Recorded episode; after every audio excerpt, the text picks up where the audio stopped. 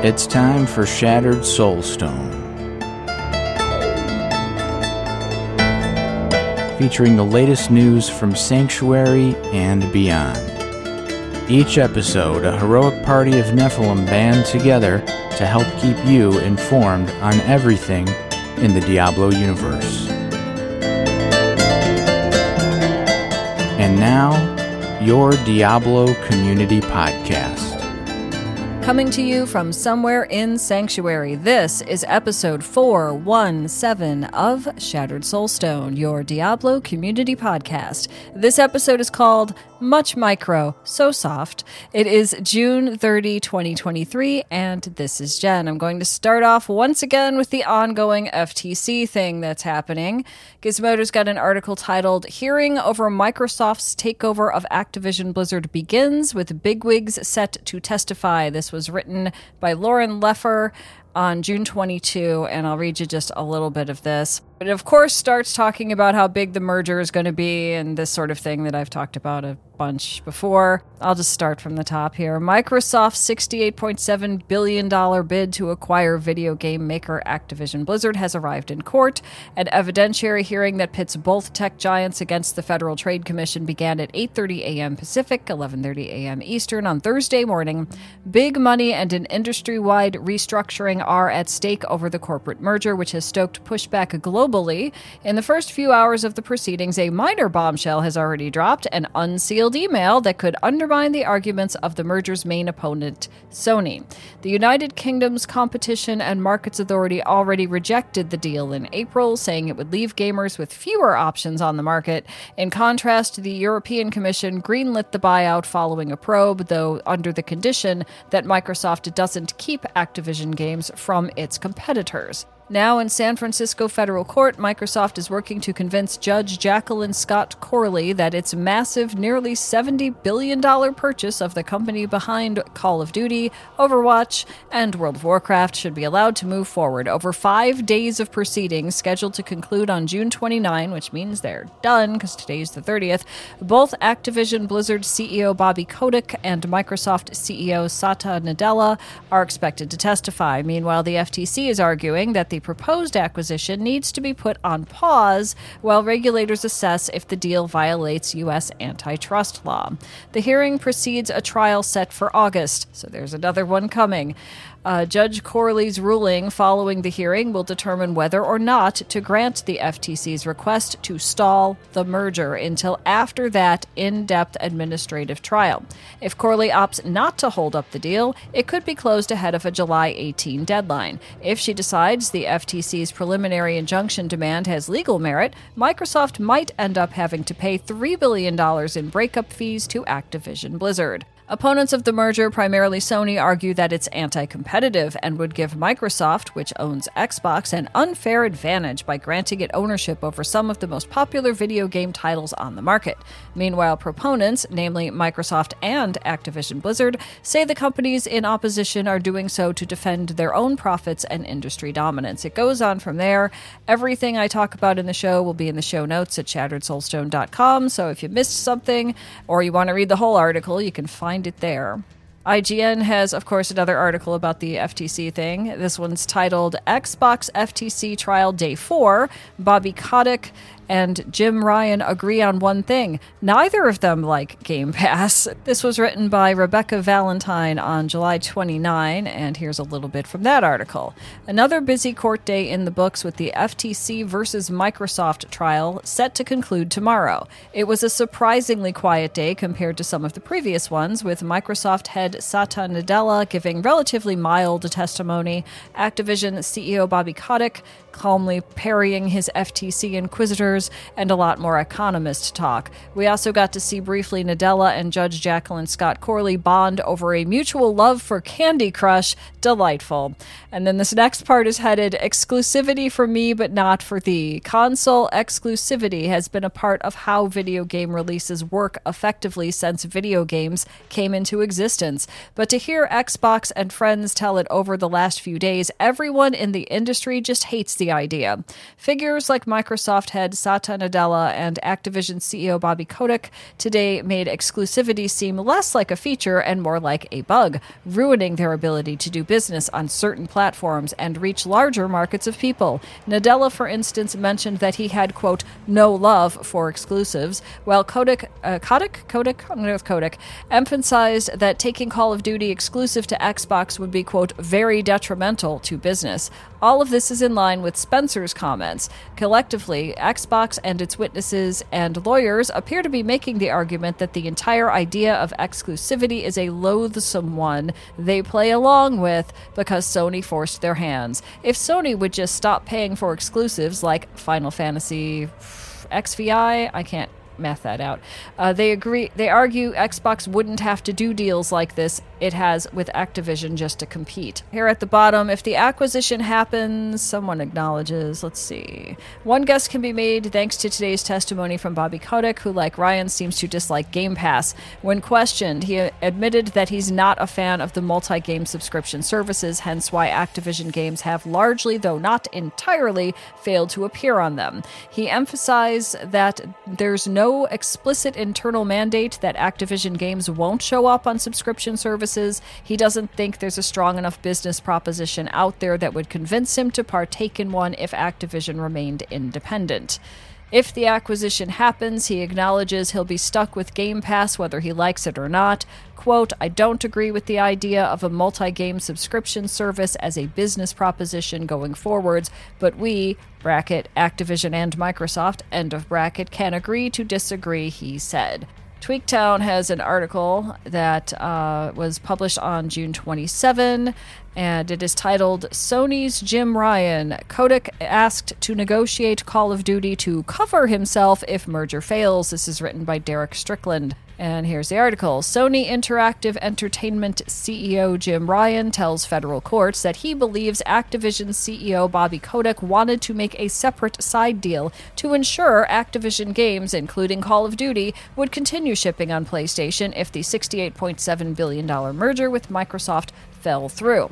In 2022, the bosses of some of the most powerful forces in gaming came together in Brussels to share their opinions of the Microsoft Activision merger with the European Commission. Among them was PlayStation CEO Jim Ryan and Activision CEO Bobby Kotick, two men that have enjoyed a prolonged business relationship that has spiraled upward into a multi billion dollar arrangement. In private, Ryan allegedly told Kotick, quote, I don't want a new Call of Duty deal. I just want to block your merger.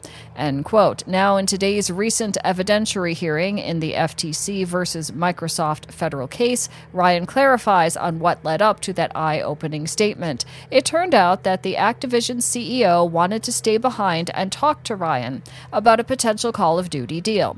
Ryan said this didn't concern the Call of Duty deal, the 10 year Call of Duty licensing deal that Microsoft had offered to Sony, Ryan believes Kotick wanted to make a side deal with PlayStation and negotiate a new publisher licensing agreement, PLA, as a backup plan just in case the Microsoft merger fell apart.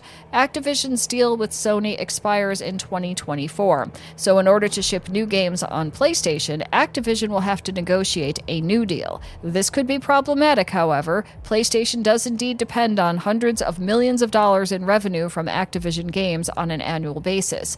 I've asserted, the writer says, that Microsoft and Sony are likely to agree on mutually beneficial terms and iron out a PLA if the merger goes through. Given the stakes involved, this should be also, this should also be true for Activision and Sony in, in the event the merger is not consummated. And there's like a couple of quotes and things in here as well. So there's that. That's kind of weird, but that's what it is. Uh, Video Game Chronicle has an article posted on the 28th of June, written by Tom Ivan, titled "Activision's Bobby Kotick says he made a bad decision not bringing Call of Duty to Switch. Here's some from that. Uh, let's see. The last games in the blockbuster shooter series to appear on a Nintendo console were 2012's Call of Duty Black Ops 2 and 2013's Call of Duty Ghosts. They were released for Wii U, W I I U, some of you know what that is, uh, which sold very poorly compared to its predecessor Wii, WII, and its successor Nintendo Switch. Kotick is giving evidence on Wednesday during Microsoft's court case against the U.S. Federal Trade Commission, which is seeking to block the Xbox maker's proposed $69 billion acquisition of Activision Blizzard. He was asked whether Activision had considered bringing Call of Switch, Call of Switch? nope, that's what it says though. Probably meant Call of Duty to Switch prior to its launch in 2017. He said he had, but decided against doing so. I made a bad judgment, Kotick said. When I had seen the prototype of the Switch, it was different than when I saw the prototype of the Wii, and I thought it was the most extraordinary video game system ever created, end quote. He added, quote, When I saw the prototypes for Switch, I was concerned because they were trying to accomplish a lot with a console that also had a portable capability. I didn't think it was going to be widely successful. Over after over 6 years on the market, Nintendo has sold over 125 million Switch consoles, a feat only bettered by its Nintendo DS handheld, Uh, 142.02 million, and Sony's PlayStation, 155 million. Quote, It's probably the second most successful video game of all time, so it was a bad decision on my part, Kotick said. Another one from IGN. The FTC trial unmasks Xbox's ambitions, opinion, and analysis on how secrets are being revealed through the FTC trial, written by Shannon Liao, L I A O. Microsoft has had a tightly crafted image for the past few decades, with Xbox executives presented as jovial, calm, and unpressed about the console wars, but that mask has slipped in the trial between the U.S. Federal Trade Commission and Microsoft, as we've gotten an inside look at, at how executives are thinking about strategically using the media, news announcements, and even how to market their cloud gaming products effectively to get the gamers excited. A different side of the brand has been shown through evidence uploaded this week. Microsoft Gaming CEO Phil Spencer has called the console wars a quote social construct within the community end quote, acknowledging that in reality Xbox is solidly behind PlayStation and Nintendo and has quote remained in third place for quite a while end quote. In emails, Matt Booty yep, that's his last name, showed that Xbox is in fact hungry and competitive internally. He wrote in 2019 that Microsoft could, quote, spend Sony out of business. Uh, the inter- the uh, person writing this, Shannon Liao, says, I've been interviewing Microsoft and Xbox executives since 2019 and keeping careful notes on how the company has marketed its new console, cloud gaming service, and position against Sony. I found that some of the insights that came out of the trial testimony and documents demonstrate what Microsoft was really thinking internally and contrast directly with their external marketing. At times, Microsoft confidently showed off new products while internally admitting to bigger worries, all of which which highlight the way the games industry relies on a culture of secrecy, and why this trial is such an important moment to understand this industry. When reached for comment, Microsoft pointed IGN to past testimonies and discussions and declined to provide a new statement. So here's something about the deals the deals behind closed doors. Throughout the trial, we've gotten more insight into companies Xbox considered buying so that it can compete against Sony and Nintendo. The long list includes Sega, Warner Brothers, Nexon, Supergiant Games, Niantic, Zynga, Bungie, and even Final Fantasy publisher Square Enix, according to internal documents. Interestingly enough, in 2020, Bloomberg reported that Microsoft was thinking of acquiring Japanese studios. At the time, Microsoft Gaming CEO Phil Spencer denied the report in an interview with GameSpot, calling the report inaccurate and saying, I mean, I'm not in every meeting that every team has, but I'll say not from me. In November 2020, just a few days after the GameSpot interview, Microsoft showed its willingness to pursue Japanese companies and Sega in particular. Spencer emailed executives in November 2020, including Microsoft CEO Satya Nadella, quote, "We believe that Sega has a has built a well-balanced portfolio of games across segments with global geographic appeal and will help us accelerate Xbox Game Pass both on and off console." End quote. You could argue that on a technicality Spencer is saying he hadn't reached out to Japanese studios yet was true, since he started running the Sega request up the food chain a few days later. These internal documents prove that the Bloomberg report from 2020 was indeed accurate. I'm reminded of instances like Bungie, says this writer, vehemently denying reporting that Microsoft wanted to acquire it, only for it to come out in documents that this was true. And while not a one to one comparison, the Bobby Kotick interview with Variety in May, where he said the company never had any systemic issue with harassment and that these were, quote, mischaracterized, reported in the media. He blamed the issues instead on employees' union efforts. Um, and this writer talks about that they uh, they've reported about these systemic issues and things like that. And Blizzard dodged reporters' follow-ups asking questions about Kotick's comments. Uh, continuing on, skipping ahead a bit, putting on a brave face, the trial also peeks behind the veil of marketing and PR that companies like Xbox utilize to drum up anticipation for products they're unsure of. In 2019, I walked the show floor of the last physical E3. The game conference had been snubbed by Sony that year, but Xbox was front and center, showing off its upcoming console and its cloud gaming service, Project xCloud, on a sleek black stage backlit in green. A few months later, xCloud Vice President Kareem Choudhry told me over a 45 minute video interview for CNN, quote, We often have conversations about, I'll say, the 16 year old in Mumbai who had heard of Halo but probably doesn't have the ability to play it today. That's where we think streaming presents a real opportunity. End quote. The first adopters of Project xCloud are likely to be hardcore Halo players, Spencer uh, hypothesized, and if they didn't care, then it was unlikely anyone else would. Quote, if we can get them to love it, they will evangelize, he wrote, comparing the service to Fortnite. Quote, if I ask mobile gamers what they want, they won't tell me that it's to play Halo on their phone with a Bluetooth connection to an Xbox controller. That's probably as far from what they want to do on their phone as anything, Spencer wrote. He noted that Halo didn't even have the right business model to appeal to these mobile gamers. They want free to play games. Last October, Xbox willingly called cloud gaming an immature and nascent technology when the United Kingdom raised concerns over how owning Activision Blizzard could give Xbox an unfair market advantage against competitors like Sony and Nvidia. The UK regulator didn't buy this argument and still blocked the deal, citing Microsoft's massive market share in cloud computing through its service Azure. The console wars are waged in secret, and uh, the other part of Xbox's narrative that has changed depending on whether it's talking to regulators in court or to journalists is how it's doing in the so called console wars, whose importance to Xbox clearly differs depending on the audience. In 2020, Xbox told me, meaning this reporter, was strat- the strategy was to reach gamers where they are, whether that's on the subscription service, Game Pass, or on Windows PCs. But in internal documents and testimony, Xbox admitted that it would have liked to sell games exclusively on Xbox consoles. It started to bundle these titles on Windows to grow revenue, according to Spencer. Quote, that's not something Sony does, he said in court. In a panel with reporters earlier this month, Spencer echoed this, saying of Xbox's strategy We're going to focus on allowing player choice, but we know that console is kind of the core to how people think. Xbox is trying to play all sides here and is changing up its tune depending on who's asking. The FTC trial has given us a unique look at what's truly going on, though. According to the internal documents, Microsoft executives saw their growth was slowing down and sought to build out a compelling way to reach mobile gamers using cloud gaming. When the UK antitrust regulator cited cloud gaming as a reason to block the deal, Microsoft revealed major shortcomings to the technology, issues that Spencer and Gluckstein, I don't know who Gluckstein is, had discussed in internal emails in 2019. The company hoped outwardly that the casual mobile gamers would pick up Project xCloud, but internally it feared that only hardcore gamers would give the cloud a try, and even they might not care. And even though Microsoft lags behind its console competitors, it's fully intent on spending its way to the top, similar to what it tried with Mixer and its $10 million contracts to lure Twitch streamers and it continues from there. There's a little bit more in here. Um, yeah, that's what's going on.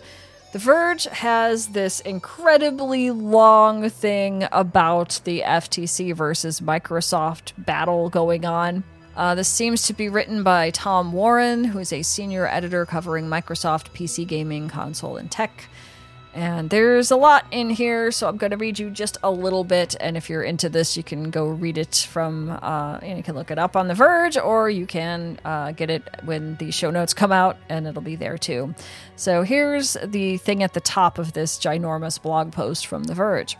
Microsoft is heading to court on June 22nd to face the Federal Trade Commission in a five day case that will determine the future of its $68.7 billion proposed acquisition of Activision Blizzard. The FTC wants a preliminary injunction granted to prevent Microsoft from closing its deal ahead of a separate legal challenge that's due to commence on August 2nd. So, you know, this is going to be like, this is the first.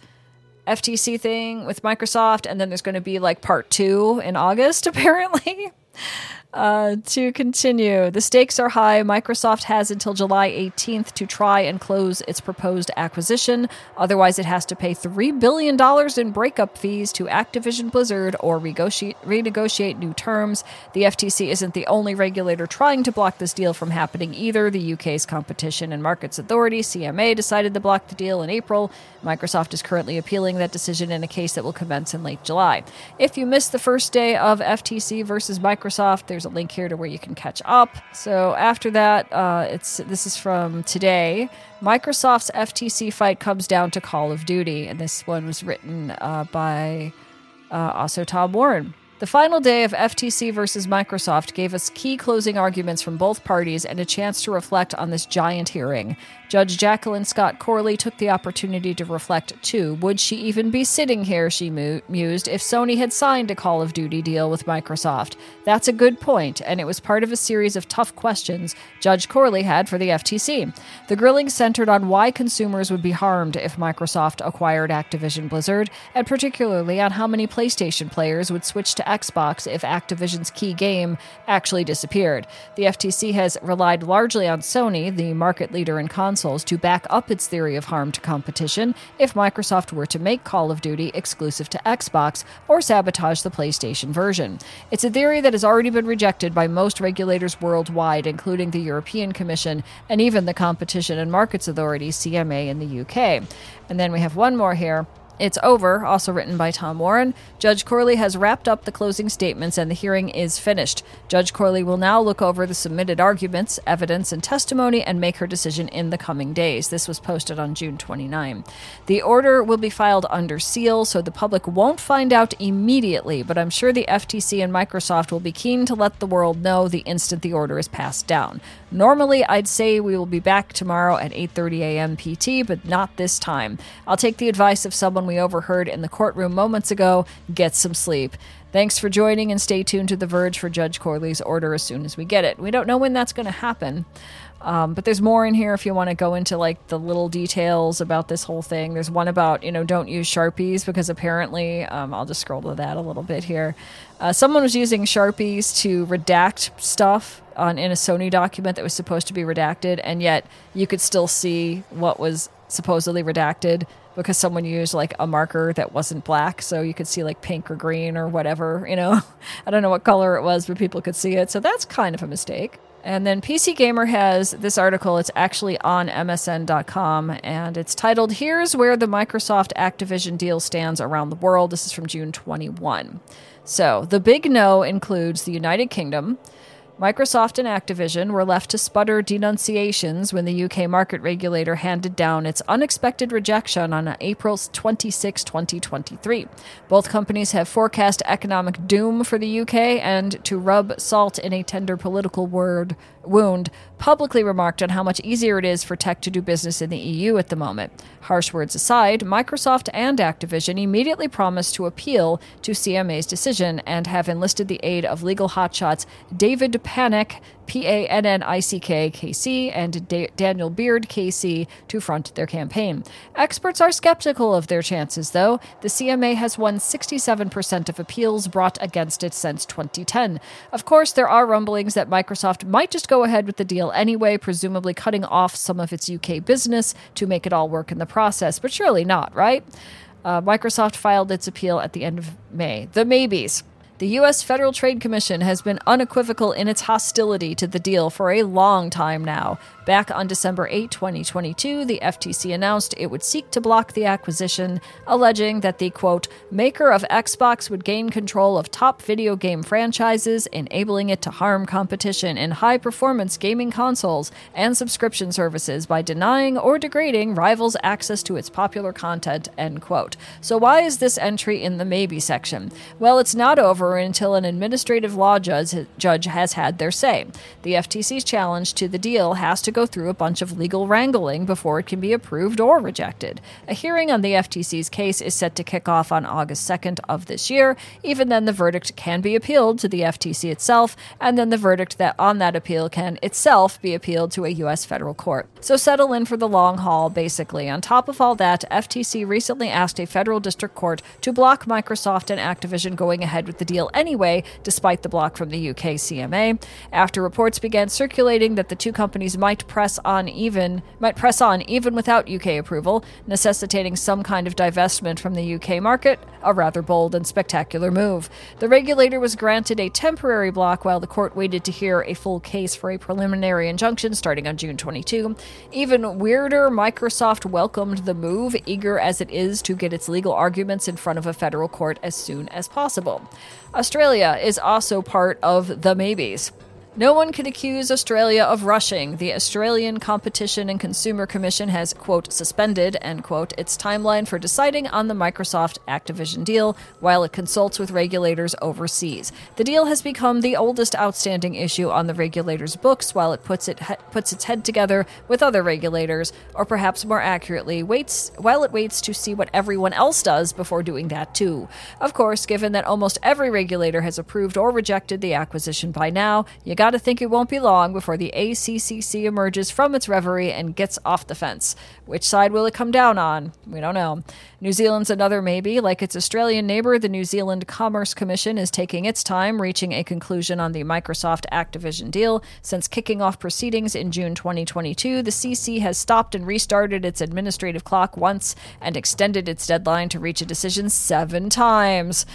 so there's that. Here's the approvals. European Union. European regulators thumbed their nose at the UK's then recent rejection of the Microsoft Activision deal when they waved it through in mid May. Microsoft's spree of signing 10 year contracts with pretty much anyone who asks Nintendo, Nvidia, a UK mobile network, some streaming platforms you've never heard of, and even Sony, who said no seems to have convinced EU reg- regulators that it can be trusted to act as a responsible shepherd for Activision's thick catalog of popular products. Brussels also no doubt quite enjoyed it when Microsoft President President Brad Smith publicly said the EU was a much friendlier place to do business than the UK. China, China's state administration for market regulation probably made a few tech execs nervous in 2022 when it rejected Microsoft and Activision's request to have the acquisition scrutinized according to a simplified procedure. It opted instead to use its normal procedure, thank you very much, or not. The SAMR, that's the regulatory uh, state administration for market regulation in China, waved the deal through in May, a few months after Tencent, the country's tech and gaming Goliath, was reported to have voiced its support for the merger. I guess not everyone in the country is as cross with Activision Blizzard as NetEase is. South Korea, the Korean Fair Trade Commission approved Microsoft's Activision of ac- acquisition of Activision on May 30, 2023, at the conclusion of a process which was remarkably free of dramatic twi- twists and turns. Quote, the combined market share of games developed and distributed by Microsoft and Blizzard is small, said the regulator, and there are a number of popular game developers that competitors can deal with alternatively, so there is no possibility of foreclosure to exclude competing game service companies. Plus, even if Microsoft did try to throw its weight around, quote, the effect of converting competitors, cons- uh, competitors' consumers to its service subscribers is minimal due to the low popularity of Blizzard games this coming from so- South Korea. Saudi Arabia approved of the Microsoft Activision deal, and that came lightning fast, according to whoever wrote this. So quick, in fact, that the country's General Authority for Competition was the first national regulator in the world to reach a decision on the deal. But it makes sense. One of Saudi Arabia's flagship schemes right now is its Vision 2030 plan, a strategy to reduce the country's dependence on its absurdly large oil reserves through investments in things like tech and video games. The country's dreadful human rights record makes that a controversial scheme at best, but it's one that Crown Prince Mohammed bin Salman continues to pour billions of dollars into. Brazil was the second country in the world to approve the Activision acquisition after Saudi Arabia. The country's Administrative Council for Economic Defense cleared it without restriction on October 5th, 2022. Its reasoning was interesting and fairly brutal for old Sony. The PlayStation maker's arguments against the deal had mostly revolved around the possibility of losing access access to Call of Duty, and CADE, which is the Administrative Council thing, yes, uh, gave them short shrift. After all, it argued COD wasn't on Steam for years, and it still isn't on Switch, and both of those platforms are doing gangbusters. Even harsher, CADE, CADE, accepted the theory that Microsoft acquiring Activision could harm Sony. It just didn't care.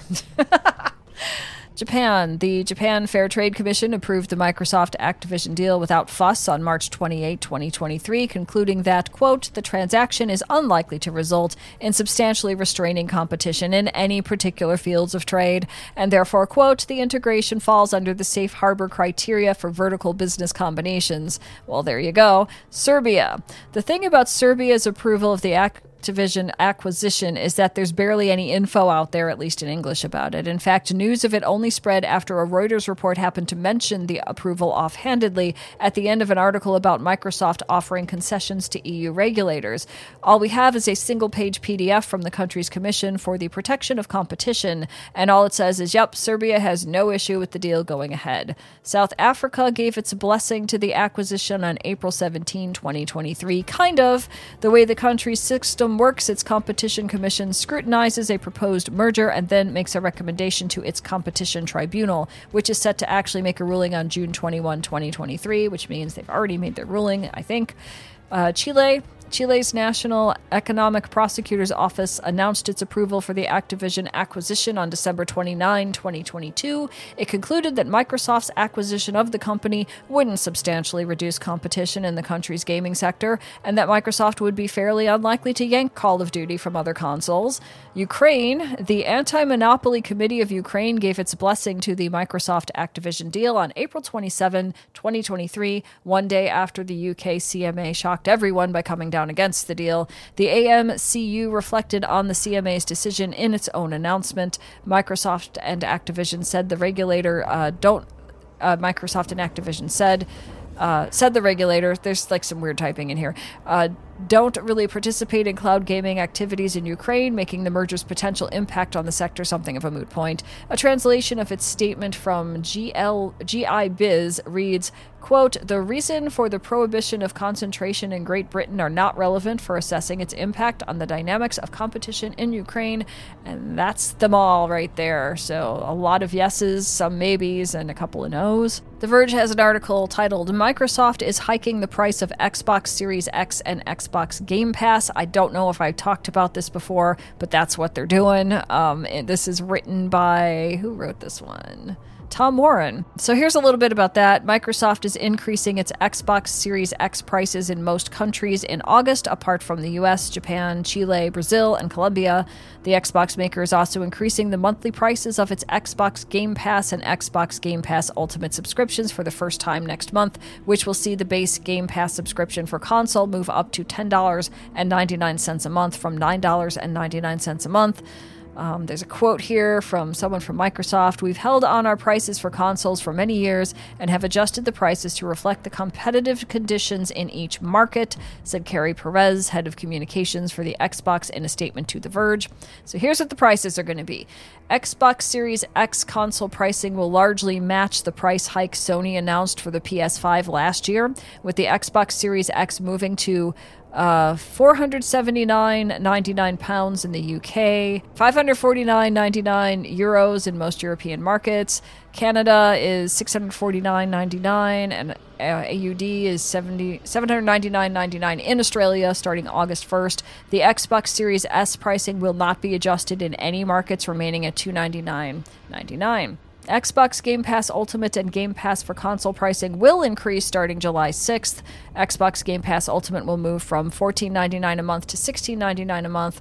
Um, that would be 14.99 euros and 12.99 pounds. The base Xbox Game Pass for console pricing will also move from 9.99 a month to 10.99 a month, or 10.99 euro, or 8.99 pounds. Microsoft is not changing game uh, PC Game Pass pricing though. And now we can get into some other cool stuff over here. So, this is from Maxroll and it is written by Facefoot. It's titled Diablo 4 Season 1 Start Date Coming Next Week and BlizzCon tickets on sale July 8th. So here's a little bit about that. Diablo 4 Season 1 start date will be announced sometime next week, per Rod Fergusson on Twitter. It's expected that the first season will include a lot of new content and further improvements to the game, and is expected towards the end of July. As we draw near, don't forget to collect those altars of Lilith and uncover the full map, since both transfer fully into the first season. Along with this exciting news, Blizzard has announced more details for BlizzCon, which is being held November 3 and 4 in Anaheim, California, including event info and ticket prices. And then there's more news about this down here, but I have the actual thing. Um, anyway, there is a patch notes thing um, talking about uh, let's see, balance changes uh, to different classes and nightmare dungeons and stuff like that. And I'll leave you to read that because, again, everything will be in the show notes for you. Blizzard has posted BlizzCon 2023 tickets on sale July 8 and July 22. Here's a little blurb from them. After four years away, BlizzCon is returning to Anaheim, California on November 3 and 4. We are so excited to get everyone together again, celebrate our communities, and share what we've been working on.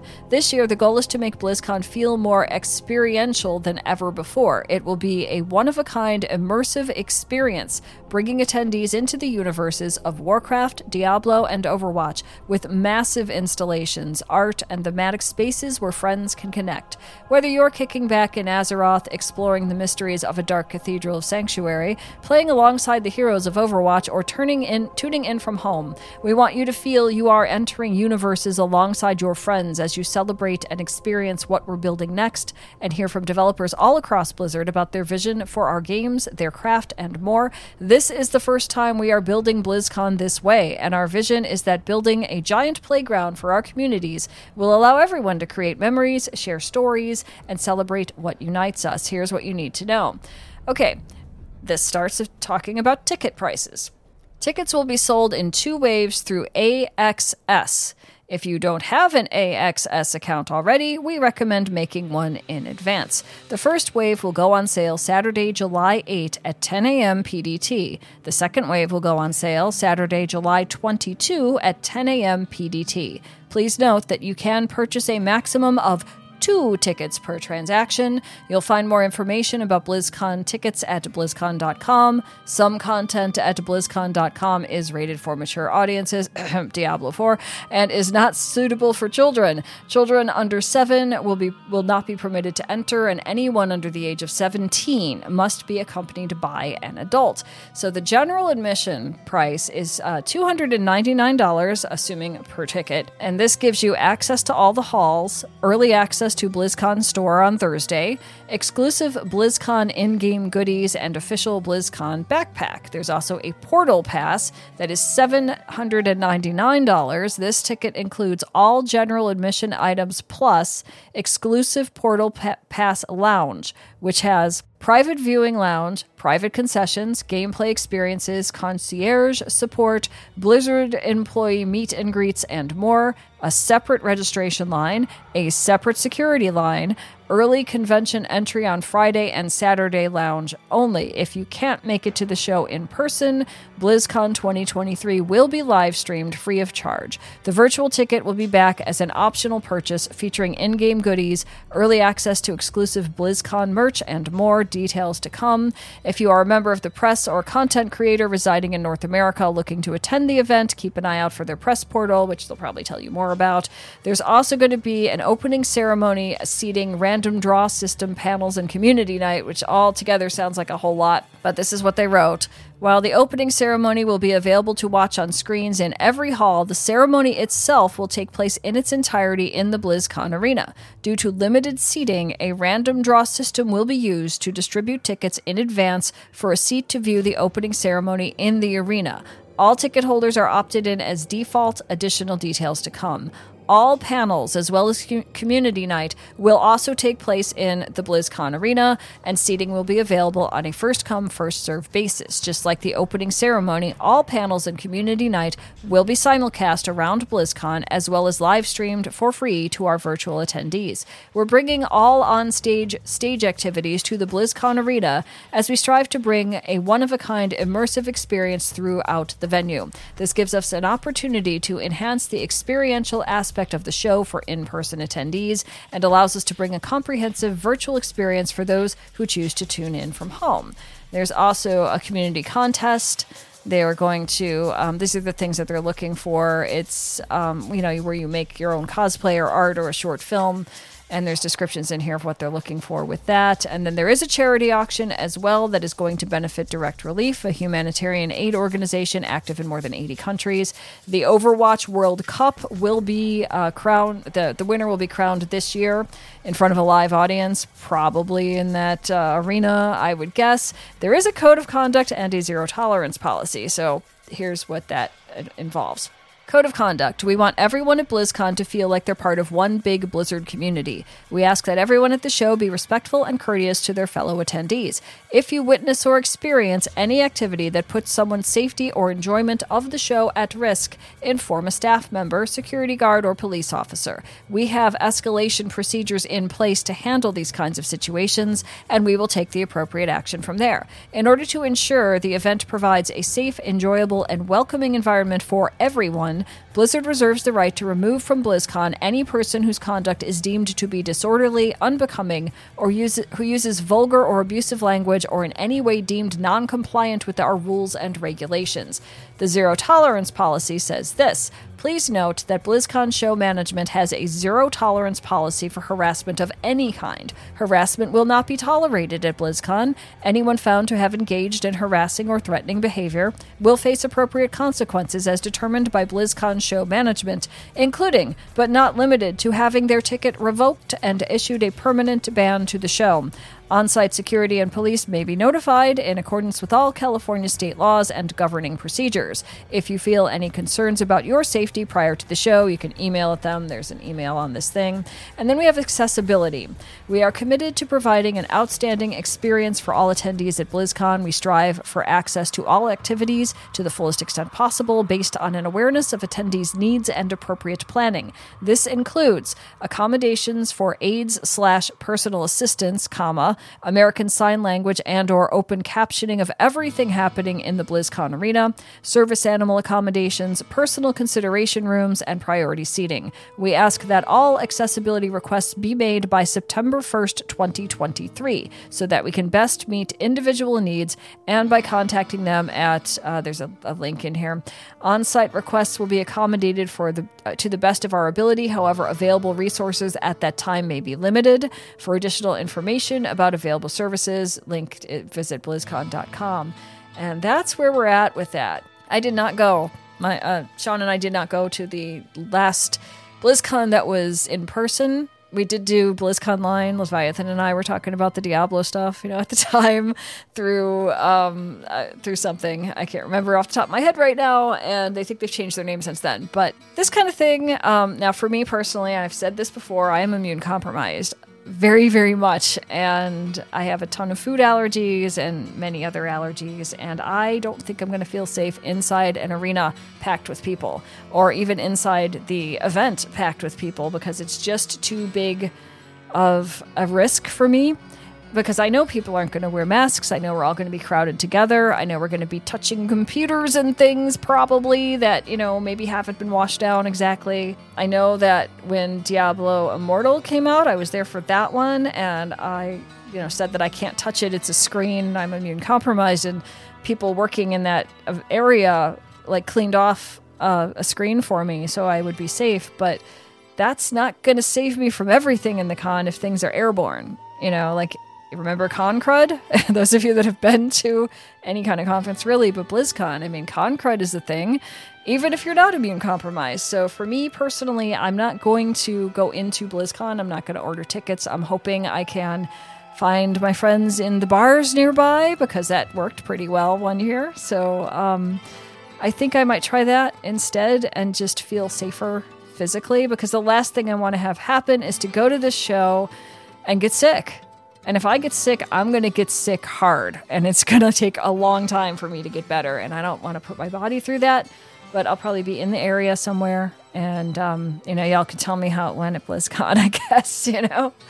And I'm hoping to like hang out with the Diablo community because I think that's the group I have the most in common with. So we'll just see how it goes. Um, if you're listening to this and you're one of the Diablo people that I've met before in BlizzCon or I talk to online, um, you know, I'll be in the bars looking for y'all and at least get to say hi. That's kind of my plan. We've also got some Blizz Tracker posts for Diablo 4. Some of them are lengthy and some of them are not. There is, uh, these seem to all be posted by Pez Radar. So I'll just give you the recent ones. Game crashing after June 27 update says we have a client patch live on PC now. We will continue monitoring over the long weekend. Now, I don't play on a PC because I have a Mac and I have an Xbox, and that's where I'm playing it on. It's a Xbox S, and I have had the game crash on me a few times where I couldn't get out of the game at all. It was just sort of doing a like I'd open a portal to go some, to a different town from whatever wilderness I was in, and it just kept making the portal noise and nothing happened. So I'm hoping they fix that problem. There's another one, uh, game crashing. That's the one I just there's an update to the game crashing thing. And then on June 30, they wrote uh, hot fix June 30, 2023. 1.0.3 bug fixes fixed an issue where the Epic Adventure achievement wouldn't properly unlock, various stability improvements. Another one from the same date. Uh, bug fixes fixed an issue where the Epic Adventure achievement wouldn't properly unlock. This is in there twice for some reason. I'm not sure why. Yeah, and after that, it just gets um, you know, it's, it's got something about the Diablo developer update live stream, which I'll take a look at in a bit and it's that sort of thing. You know, there's also an actual page called Diablo 4 Patch Notes. This one seems to have been updated on June 30, 2023. So, what did they do on June 30, 2023? Addressed multiple instances where the Diablo 4 client would crash in game, and then there's all these bug fixes from the 27. It's a lot, a lot of bug fixes in this one. It's really long. It's got so many things in here, but I'll read you a little bit of it. The first part says dungeons, events, and other activities fixed an issue where players couldn't engage with the dead man's dredge dungeon boss. Fixed an issue where certain whispers couldn't be completed. Fixed an issue where the those who call the storm event wouldn't register as completed. That's a thing. Fixed an issue where the those who's ca- who call storm event would place a permanent debuff on the player that would gradually drain health. oh no uh, fixed an issue where enemies could spawn behind the sealed door in the cultist refuge dungeon, blocking dungeon progression. So if they're spawned behind it, you can't get to them. Fixed an issue where characters could be damaged and killed during the stronghold completion cutscene, not the valiant triumph we planned. Uh, killed an issue where le- the level 100 pinnacle boss would appear again with no health bar if killed during a specific phase.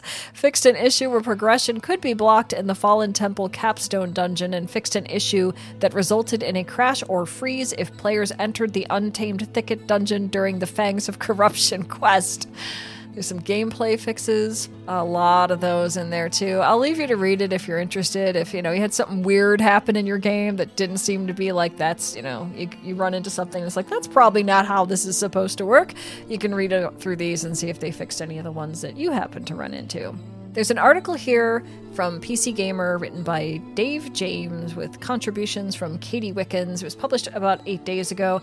It is titled The Diablo 4 team confirms direct storage isn't working in the game, quote, but we are planning on enabling it in the future. So here's a little bit about that. Diablo 4 devs have confirmed that while there are direct storage files in the game already, it doesn't take advantage of the game changing SSD tech yet. Our intrepid Katie has been told specifically that it is being planned for the future.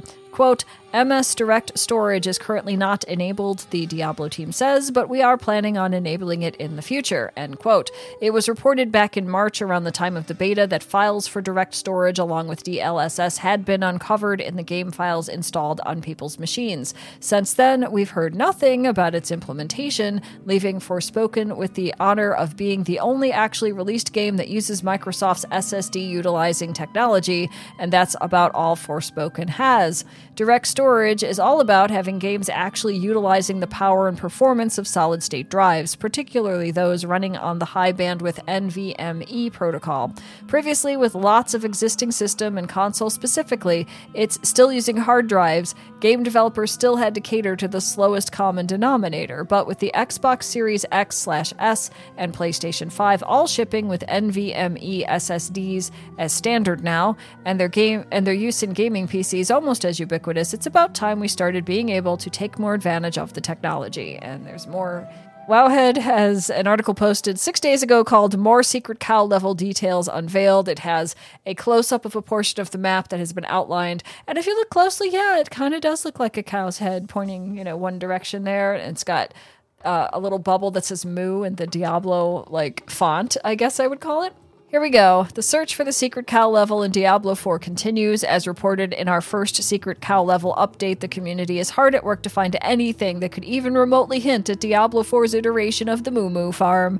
Just recently, the Discord detectives of D4 Not Finding a Cow level have found a cellar in Scosglen in the game files. According to ranking members of the server, the Forlorn Hovel cellar was shown on multiple Diablo 4 maps during the beta but was never accessible. However, when players visit the cellar's supposed entrance location, they will notice two very telling things. Highland Wilds, the part of Scosglen map where the Forlorn Hovel cellar is supposed to be, looks much like a cow's head. And not only that, the entrance, as shown by multiple map tools during beta, sits right at the cow's muzzle like it is telling players where to go. Now, what does the entrance actually look like? Well, take your horse for a ride and you'll be one of the countless abandoned camps of Diablo 4. You'll find one of the countless abandoned camps of Diablo 4 Sanctuary, but wait, are those cows right where the cellar's entrance is supposed to be. The cow plot thickens, and since our community knows about the secret cellar's entrance location, all that's missing is a way to access it.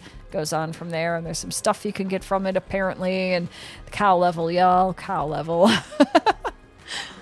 IGN had an article titled, or has an article titled, Diablo 4 fans once again call for offline mode after DDoS attack renders game unplayable for hours uh, from IGN, and they've titled this one you know, in the bottom "Stun Locked." This is written by Wesley Yin Poole from uh, the 26th of this month.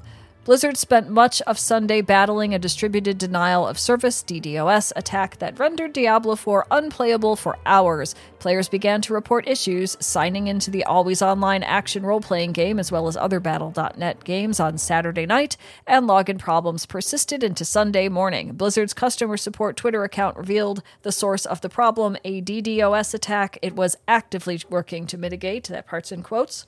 The issue was so bad, a warning message was added to Battle.net itself. It wasn't until Sunday evening the same Twitter account declared the DDoS attack over, although it did not specify whether Blizzard mitigated the attack, the people behind the attack simply stopped their action, or a combination of both. As you'd expect, fans expressed their frustration across social media and in online forums. Quote, over 12 hours for me, wrote Redditor Lethal Bacon. Quote, was hoping to play a few hours on a Saturday night after working approximately 10 hours. Nope, no worries. It'll be up Sunday morning. Nope, shit happens, but it's frustrating. While DDoS attacks like this one can strike any developer and any video game at any time, it's a stark reminder of Blizzard's controversial decision to make Diablo 4 an always online game and has sparked renewed calls for the addition of an offline mode. Diablo 4 has been rendered unplayable due to login issues multiple times since its launch earlier in June, with disconnections and other problems causing the tragic death of hardcore characters as they approach or hit the level cap of 100. There's another quote in here. Uh, Diablo 4 features light MMO elements that enable player versus player combat, shared social spaces, and party based dungeon crawling. Blizzard has said it is a big fan of these elements and encourages occasional unplanned interactions between players and then it kind of goes on from there. Uh, earlier in June, the first Diablo 4 player to hit level 100 in hardcore mode was left speechless after his character was lost forever following a disconnect. Then last week, a Diablo 4 player flew into a rage after his 172 hour level 91 hardcore character died during a loading screen. And then we have this article from PC Gamer that just cracks me up to no end. It is titled My New Necromancer Gloves Turn Diablo 4 into a Hell Governed by Sprinting Suicidal Skeletons, written by Sean Martin. Says, I'm pretty sure this can't be optimal. so here we are. Unique items have gotten a bit of a bad rap since Diablo 4 came out, and I can kind of understand why, says the writer. It's annoying to pick up a piece of long awaited gear only to discover that it doesn't fit your build. Even worse, it might be just about good enough to justify the massive cost of respecking everything to fit it in. While the unique items that can be equipped by all classes are mostly useful, my Necro is wearing a thorny razor plate right now. The class specific uniques are definitely guilty of flipping the table. They often feel experimental in a game where gear costs too much to justify messing around. But here's the thing I think they're great. I love picking up a piece of gear that's like, hey, you now had that ability you're crutching on, you know, that ability you're crutching on, now it does something completely different and potentially useless. Go nuts it often feels like you're being posed a challenge in making it work. You might have seen the Barb's Fist of Rage that Tyler posted about the other week, but the Necromancer has some preposterous unique items too.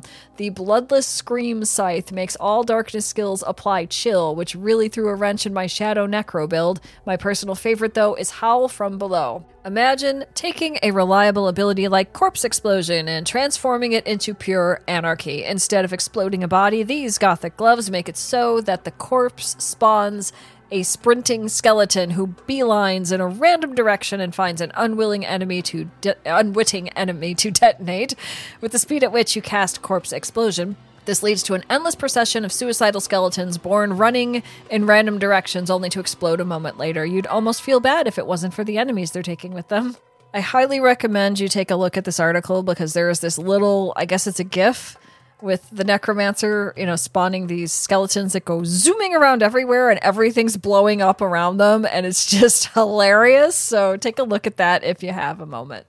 Wowhead has an article titled Blizzard Diablo 4 Crash Issue being investigated, posted a day ago by Jen uh, Art- Artros. And here we have, uh, I don't know what this is. It looks like uh, the Drowned, I think, coming for you in this graphic here. Um, since the latest Diablo 4 patch, many players have been experiencing seemingly random crashing issues with no visible reasons or error messages causing the crash. Players have been left perplexed, but Blizzard is on the case. Someone named Uniques asks Pez Radar Hi Adam, is the team aware of the crashes on Diablo 4 for PC happening to loads of people since the most recent patch? Many reports on the forums. Adam Fletcher, who is Pez Radar, says yes, team's investigating, and here is the blue note for that one. Um, hi all reports and the issue and the issue was brought up with the team since the 1.0.3 patch was released. They are investigating on their side. We'll have updates when available. So that's a thing. This one is from Icy Veins, who I stopped using a while back for reasons, and now I'm like, fuck it, it's fine. So I'm just gonna add this in. Um, Treasure Goblin kills level 85 hardcore character written by Starym, S T A R Y M. Um, so here's the description. We've seen them run as soon as you engage them. We've seen them drop two uniques at the same time, but this, this is something new. I suppose it was only a matter of time before the treasure carrying ones took their sweet, sweet revenge. A high level hardcore player had a very rude awakening recently after dropping their guard around the little ones. The goblin didn't have any assistance, was the only thing in the room, and yet it still got the kill. Kilthazad was running a tier 37 nightmare dungeon, and it really showcases just how easy it is to lose a character on hardcore. There is a Twitch video embedded in this article, which you might want to take a look at as well. It's not the full video, um, but I think you can link to it if you want to see it. And again, Twitch kind of, you know, hides things sometimes, and it's hard to go find it later. But he did run his necromancer through this dungeon and it got a treasure goblin. It looked at first to me from when I watched this little clip here that he'd killed the treasure goblin, but then something shot out and just killed his character. Just right after. Uh, Death Pulse, which is probably what that was, does say that the pulse a monster leaves after death is, quote, deadly, but this is on a whole new level. The goblin was level 91, so, however, so perhaps that isn't, isn't that surprising, but it sure was unexpected. Kilthasad's reaction is very much on point, as that is definitely the weirdest way I've seen someone losing their character. If you want to see the rest of the death reaction, there's a link, and you can go ahead and see that if you choose to. And finally, we have from Blizzard watch the upcoming Diablo developer update live stream. This was posted today on June 30th. And I'll just read you this little few paragraphs that they have about it. Multiple planes of hell will converge on our upcoming Diablo de- developer update live stream on July 6th at 11 a.m. PDT. We'll kick off this live stream with a deep dive provided by senior narrative designer Ryan Quinn and lead user experience designer Chris Liao, if I'm pronouncing that right. I hope I did, on the monstrous new class coming to Diablo Immortal in mid July. Then our host, associate director of community Adam Fletcher will introduce Associate Game Director Joseph Piepiora, and lead game producer Timothy Ismay, who will announce the first season of Diablo 4 along with incoming quality of life updates. Players will also have the opportunity to ask our developers questions during the, a live Q&A session at the end of the live stream. Following the conclusion of this hell packed live stream, we'll publish another article containing a video on demand so you can catch all the invitingly dark details at your own pace. We'll also publish two new articles which extrapolate on the topics introduced during both the Diablo Immortal and Diablo 4 segments of the live stream. I'm glad they're doing that because I don't always catch everything that's on social media right when it's live. So I've seen the Diablo team or teams, whichever, maybe both do this, putting things on YouTube and then I can find it there and it'll just be there whenever I'm ready to look at it. So that's something to consider. If you miss this thing, you'll probably be able to pick it up there. You might not be able to send in your questions, but at least you'll have the information at hand. And that's going to be the end of this episode. You have been listening to episode 417 of The Shattered Soulstone, your Diablo community podcast. Missed an episode? You can find the show blog and listen to the show archives at www.shatteredsoulstone.com. Come join us in game. Our in game community and clan, both named Shattered Soulstone, are open to anyone who would like to join. You can also join us on Discord for the ultimate team and community based experience. Find the Discord invitation link on our Twitter and Facebook page, as well as the Shattered Soulstone website. Thank you for listening.